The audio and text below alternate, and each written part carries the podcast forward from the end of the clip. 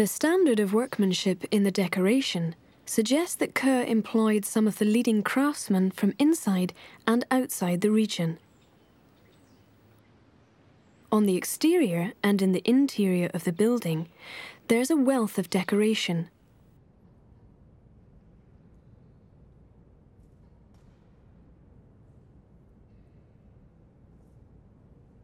Carved wooden faces adorn the ceiling of the first floor gallery.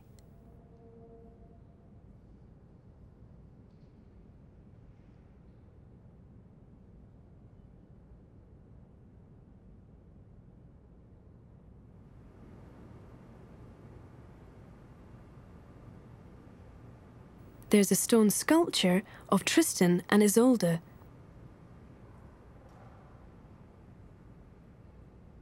With King Mark hiding in the tree.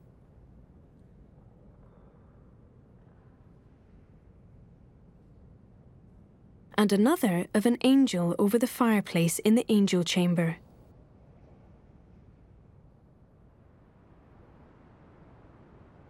The chapel ceiling is covered in much restored paintings.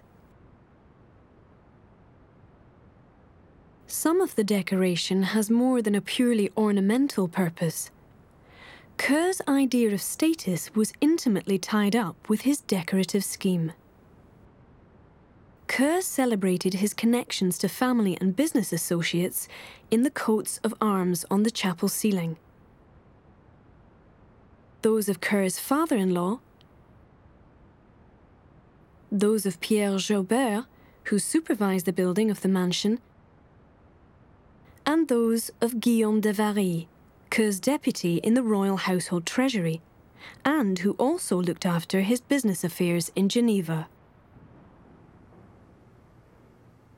Remaining fragments show that coats of arms were set in the stained glass windows of the principal rooms in the mansion, including those of Jacques Coeur.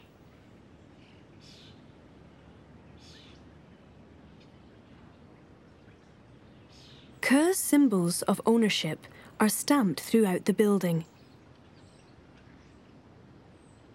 Statues purporting to be Coeur and his wife greet the visitor at the gateway.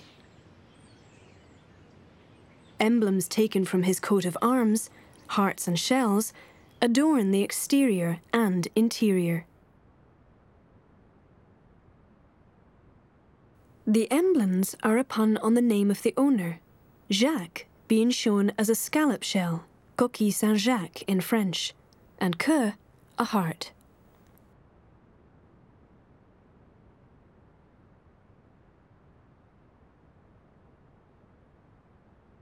In the lower Great Hall, there are allusions to Coeur's career in royal service.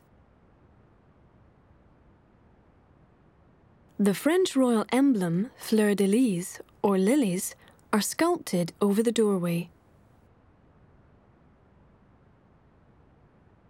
The winged stag is a personal emblem of Charles VII.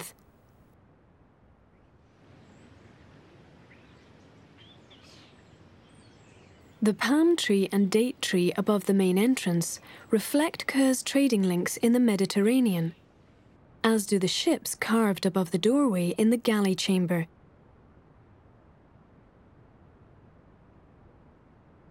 And set in the stained glass of the windows.